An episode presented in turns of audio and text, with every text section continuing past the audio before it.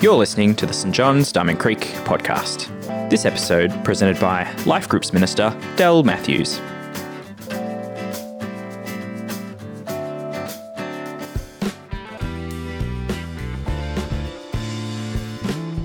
Today's reading comes from Acts chapter 27, reading verses 1 to 44.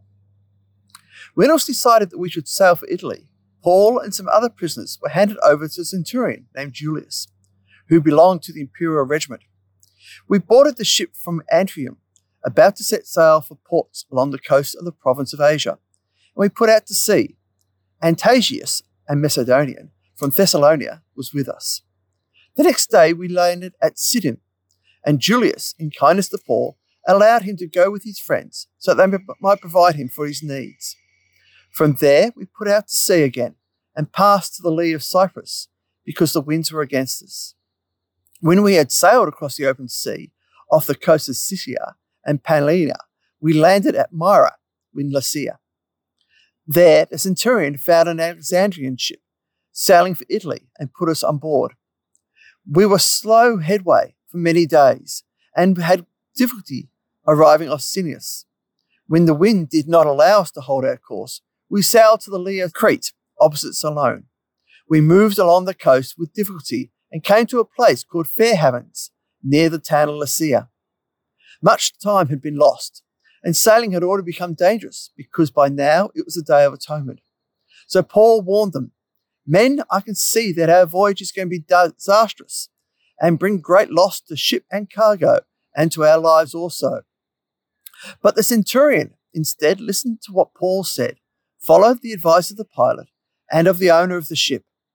Since the harbour was unsuitable to winter in, the majority decided they, that we should sail on, hoping to reach Phoenix and winter there. This was the harbour in Crete, facing both the southwest and the northwest. When a gentle south wind began to blow, they saw their opportunity, so they weighed anchor and sailed along the shore of Crete. Before very long, the wind of the hurricane force called the Northeaster, swept down from the island. The ship was caught by the storm and could not head into the wind, so he gave way to it and were driven along. We, as we passed to the lee of the small island called Claudia, we were hardly able to make the lifeboat secure, so the men hoisted it aboard. When they passed ropes under the ship to hold it together, because they were afraid they would run aground on the sandbank of Cyprus, they lowered the sea anchor and let the ship be driven along. We took such a violent battering from the storm that the next day they began to throw cargo overboard. On the third day, they threw the ship's tackle overboard with their own hands. When neither sun nor stars appeared for many days and the storm continued raging, we finally gave up all hope of being saved. After they had gone a long time without food, Paul stood up before them and said, Men, you should have taken my advice and not sailed from Crete. Then you would have been spared yourselves this danger and loss. But now I urge you to keep up your courage, because not one of you will be lost, only the ship will be destroyed.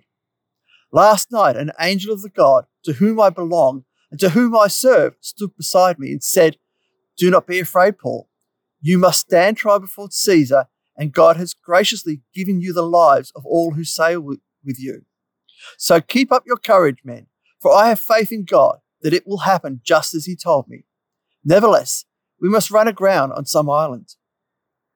For the 14th night, we were still being driven across the Adriatic Sea when about midnight the sailors sensed that we were approaching land.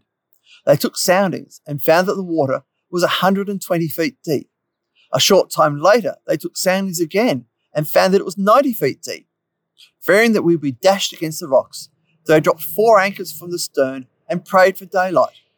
In an attempt to escape from the sea, the sailors let the lifeboat down into the sea, pretending they were going to lower some anchors from the bow.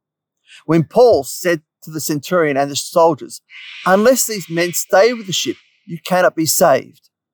So the soldiers cut the ropes that held the lifeboat and it drifted away. Just before dawn, Paul urged them all to eat. For the last 14 days, he said, you have gone, been in constant suspense and gone without food. You haven't eaten anything. Now I urge you to take some food. You will need it to survive.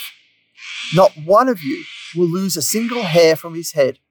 After he said this, he took some bread and gave thanks to God in front of them all. When he broke it and began to eat, they were all encouraged and ate some food themselves. Together, there were 276 of us on board. When they had eaten as much as they wanted, he lightened the sea ship by throwing the grains into the sea.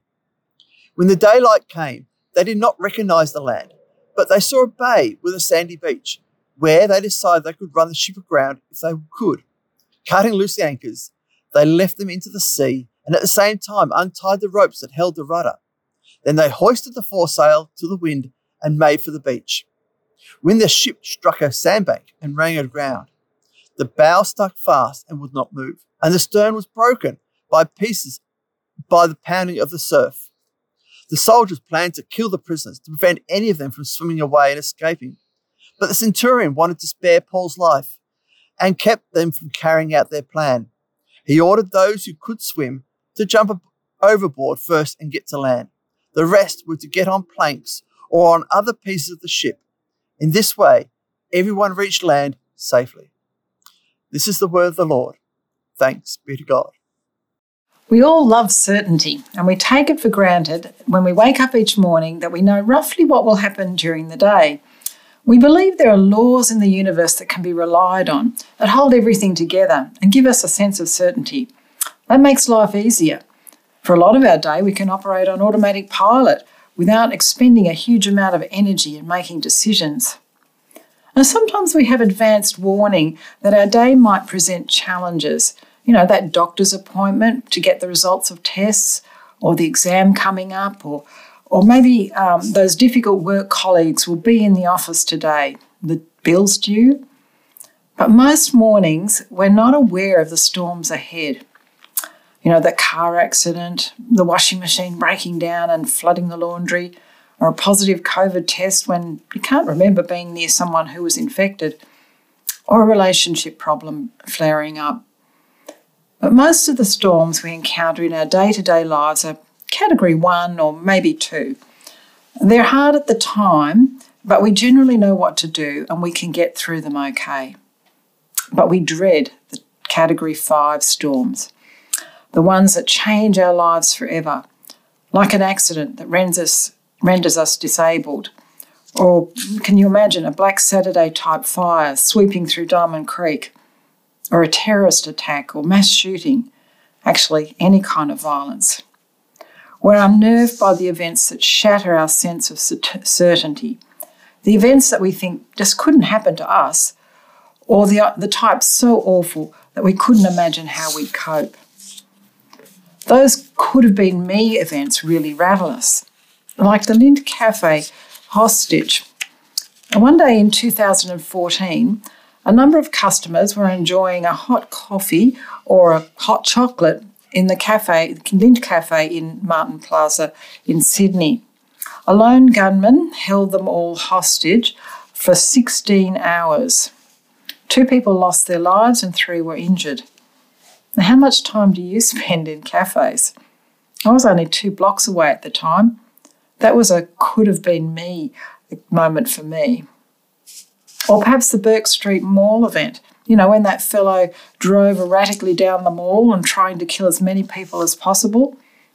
How often have you shopped in the in Bourke Street Mall? Or maybe you were there a day or two earlier. Leigh Sales, a journalist on the ABC, has written a book called Any Ordinary Day. And many storms in our lives fall on days that start looking like any other ordinary day. In her research, she found that when it comes to the storms in our lives, particularly the bigger ones, we all want two things. Firstly, we want to know why. What was the purpose? Why has God allowed this? Couldn't He prevent it? We think, I'm a Christian. Surely that should count for something. What is the purpose of this storm? And secondly, we want something good, something positive to come out of our tragedy. And after my dad suffered a major stroke, I wanted to give to the uh, donate to the Stroke Foundation, not any other worthy cause. In fact, Sales says that two thirds of all charitable donations are made by people who have family or friends caused by that particular tragedy. And it's at those times that laws are changed to prevent it, tragedies happening again. And we all applaud that because we want to see good come from every tragedy. And I'd like to add a third question that Sales didn't ask, but one that we Christians often wrestle with. Well, where is God in all of this? Has He deserted me? Why isn't He answering my prayers? Now, a shipwreck is up there with one of the more serious tragedies in life. And most of us have not experienced one, but we've probably visited the Victoria's shipwreck coast. And it's hard to imagine what it might have been like on one of those ships. I especially think of the women in their long dresses and lots of petticoats. They probably couldn't swim. What a nightmare.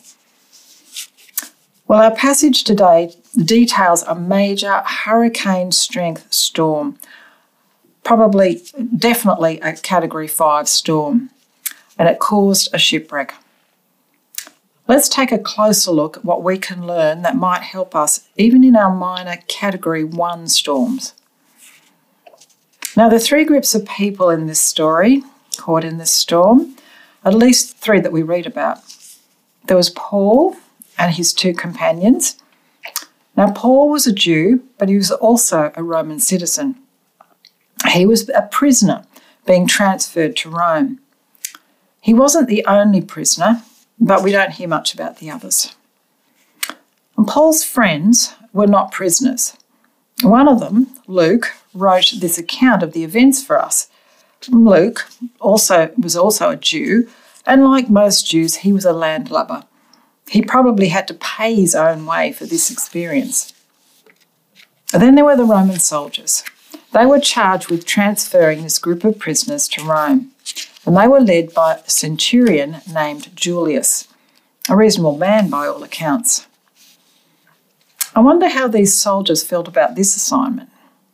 Julius and his men had would have known the Jewish God, um, having lived in and been stationed in Jerusalem, but they were Romans. Caesar was their God.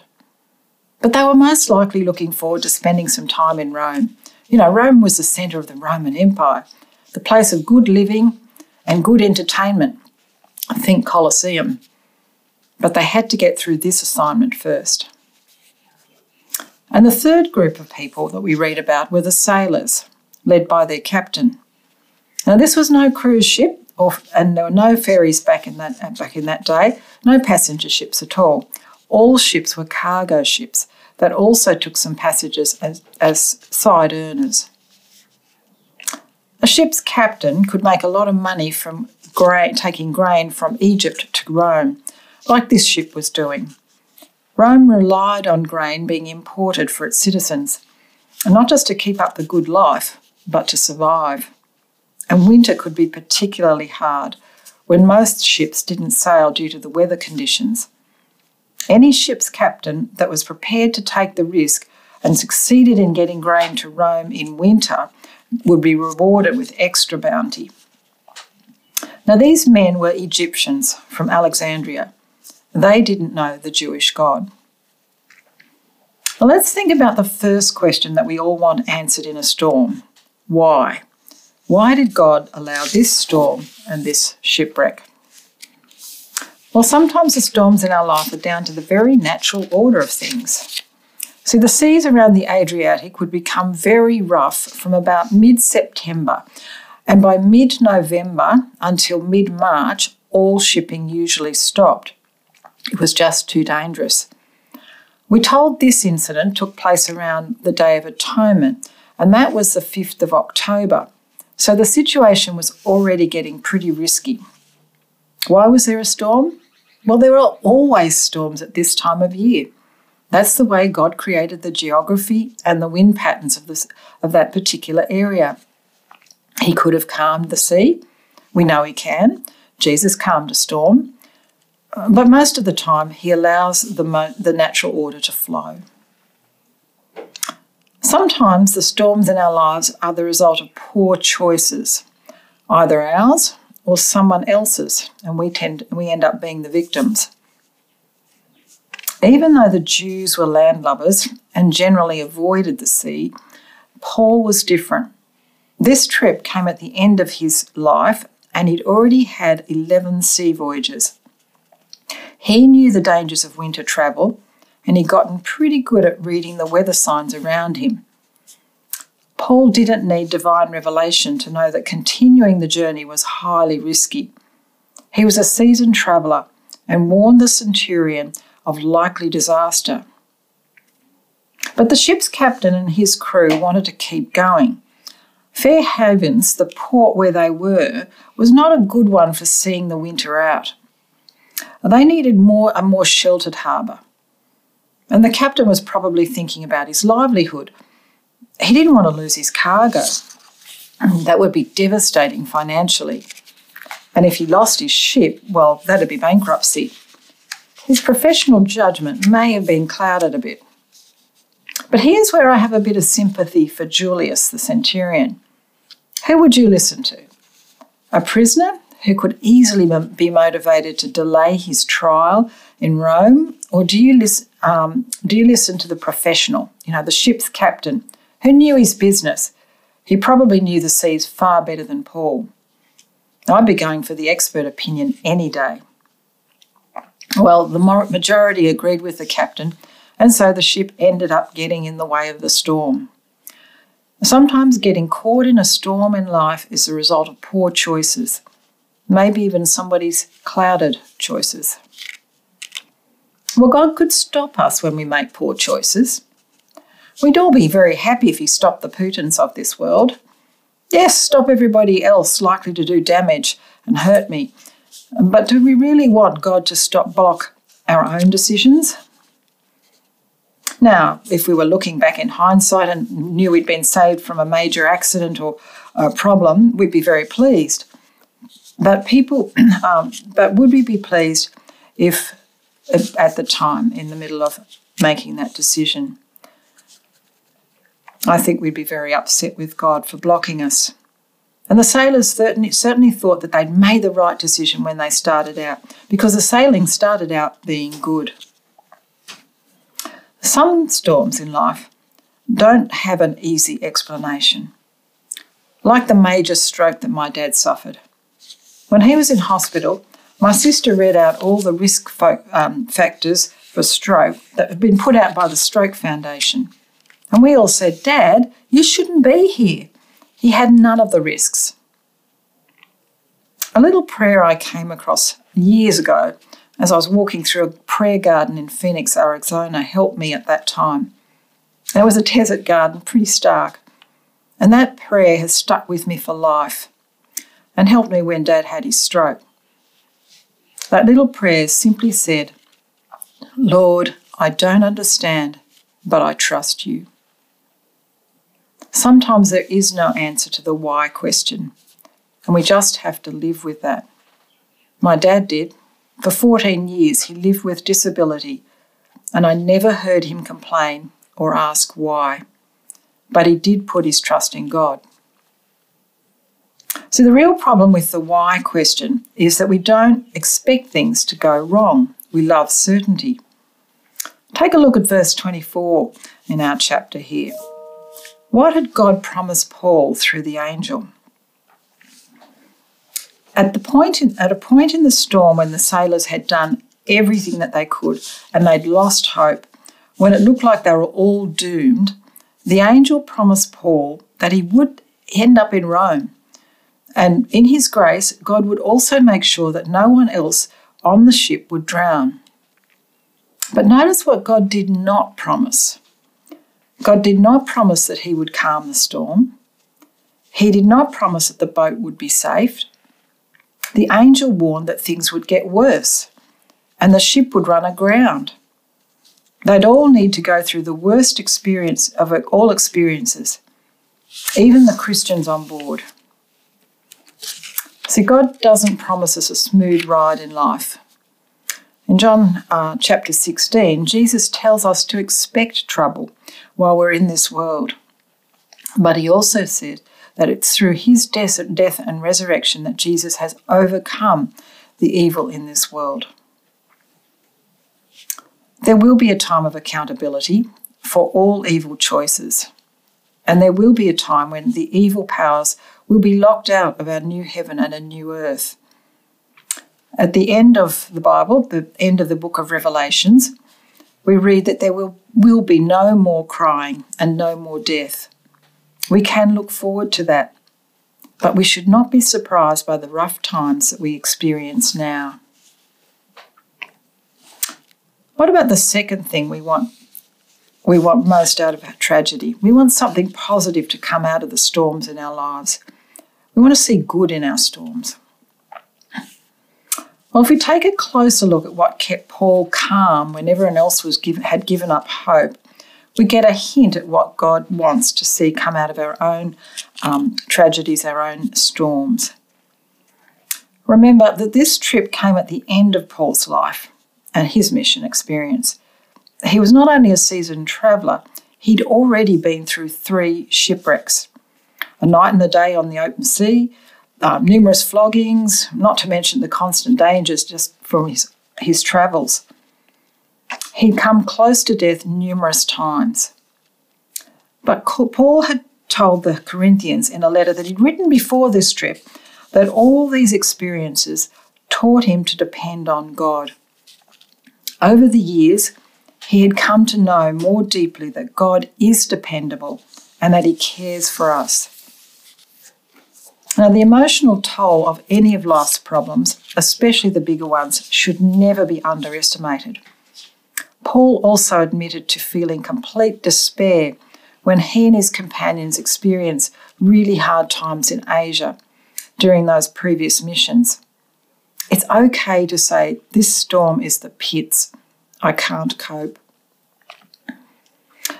Now, you might think that those other three shipwrecks had taught Paul how to respond well, you know, really well in such an emergency. But the thing is, no two storms are the same. We already saw that the actions of the professional sailors, um, you know, throwing overboard some of the cargo, the tackle, and they got rid of some of that as well. They lowered the anchors um, to slow down the ship. Uh, none of that really saved the saved the ship. It still ran aground, and everyone still had to swim and get ashore somehow. See, the danger in thinking that our previous experience trains us in procedure and how to respond in emergency is that we can rely solely on our own efforts. But the positive lesson that God want, really wants us to learn is that total dependence on Him. He wants us to trust Him. Now, don't get me wrong, Paul had a faith had faith that God would save them, but his faith was a very practical faith. It was right for the sailors to do all that they could to get through the storm. And Paul himself urged everybody to eat and be strengthened for that swim ahead. Faith should be practical, but Paul knew that practical steps alone were not enough. He had to depend on God. Now, depending on God doesn't come automatically. It's not natural to us. The sailors depended on their own actions, and when they failed, they wanted to depend on the lifeboat. We don't see them depending on God at all. The centurion at first depended on the ship's captain, but later we see him following Paul's leading, taking action to put his trust in God's promise. He was learning to depend on God. But Paul already knew that he needed to put his trust in God. He had learned to turn to God from the beginning of the storm. And God wants us to come to Him when the storm first hits us. It can be as simple as praying, Lord, I don't understand, but I trust you. See, the positive that He wants to see in all of us is that we learn to depend on Him. He is dependable, and nothing can separate us from His love. What about my third question? Where is God in all of this? How can I depend on Him when it feels like He has abandoned ship? Now, after a really tough time in life, many people will say, well, they wouldn't wish it on anybody else, but they wouldn't change anything. But while we're in the middle of a really bad situation, all we want is for the storm to go away. And it's usually, really hard to see God at work when all we can see is the next wave about to swamp us. We can be like the sailors and look for a way, way to bail out. Pretending to be putting down the anchor, they attempted to lower the lifeboat and escape. But Paul knew that God would only save the lives of those who remained on the ship. And the sailors, but the sailors could not see God or his promise. In their despair, the only solution was to abandon the other passengers to fate and to think of themselves. The soldiers were ordered to cut the lifeboat loose so that sailors would remain on the ship. But ironically, the soldiers too could only think of themselves. When it was clear that the ship was going to run aground, they wanted to kill off all the prisoners. And if the pris- soldiers lost any of their charges, there would be an inquiry, and they most certainly would have been put to, de- to the death penalty themselves. They could not see God at work and showed no signs of faith in God's promise. Now, the centurion had noticed Paul from the outset and trusted him enough to let him visit uh, his friends in, when they put to port in Sidon. Now, maybe because Paul was a Roman citizen, but I guess he would have sent a soldier or two along just to make sure Paul didn't escape. But Paul didn't escape, and the centurion noted that Paul was trustworthy. He also noticed that Paul's prediction that they would likely encounter a storm had turned out to be true. Uh, but it wasn't until morale was at its lowest and Paul had some encouragement from his God that the centurion started to take more notice of Paul's God. And this is where we see God at work. We just catch a glimpse. We see the centurion being used by God to ensure that no lives were lost. He trusts the promise Paul had received and stops the sailors from deserting and the soldiers from killing the prisoners. It was only because of his leadership the sailors and the soldiers did not drown, and God's promise that everyone would be saved came true. So when we see God at work, even in the smallest way, we're reminded that He has not abandoned us. He is with us all the way. Paul knew that. In his letter to the Roman church, he reminds us that absolutely nothing can separate us from the love of God, not even a category 5 storm in our life. In all things, in all our good times and in our storms, God is working. He is working for our good. And at St. John's in the 10 a.m. service here, we often sing a kid's song that says, God is my true north. And God wants us to take our bearings from Him, uh, from His promise that He's always working for our good. In a storm, it's all too easy to take our bearings from the circumstances around us, but He is our true north, not the circumstances around us. In a dream, Paul was promised that he would get to Rome and God would save everyone who was on the ship with him. And most of the time, you and I don't get such a specific promise when we're in the midst of a, middle, a difficult time. But we've already had a, received a promise that Jesus will overcome all that brings difficulties in this world. You and I have a much greater promise as we look forward to the time when we'll all be enjoying that new heaven and new earth, when there'll be no more crying, no more pain, no more death, we can depend on God to bring us through this life and all its storms. Well, we're all hit with difficulties, small and large. We're warned to expect them, even as Christians. If we learn to say and to pray to God, Lord, I don't understand, but I trust you, God uses our experiences of difficulties to teach us to depend on Him, to bring us closer to Himself. He is always working for our good. We can be sure that no difficulty in life can separate us from His love. We can be sure that one day all the difficulties will end and there will be no more suffering.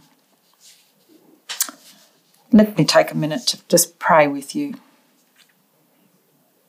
Lord, you are a good God, and we thank you that we can depend on you at all times, even during the most difficult of times. Help us to put our trust in you, even when we don't understand. We look forward to the time when there will be no more storms and you will wipe away all tears and pain. Jesus, you have overcome all that causes pain in our lives. We just want to praise you.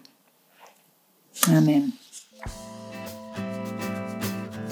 Thanks for joining us. If you'd like to subscribe to this podcast, you can do so in Apple Podcasts, Google Podcasts, Spotify, or wherever you get your podcasts from. Just search for St. John's Diamond Creek.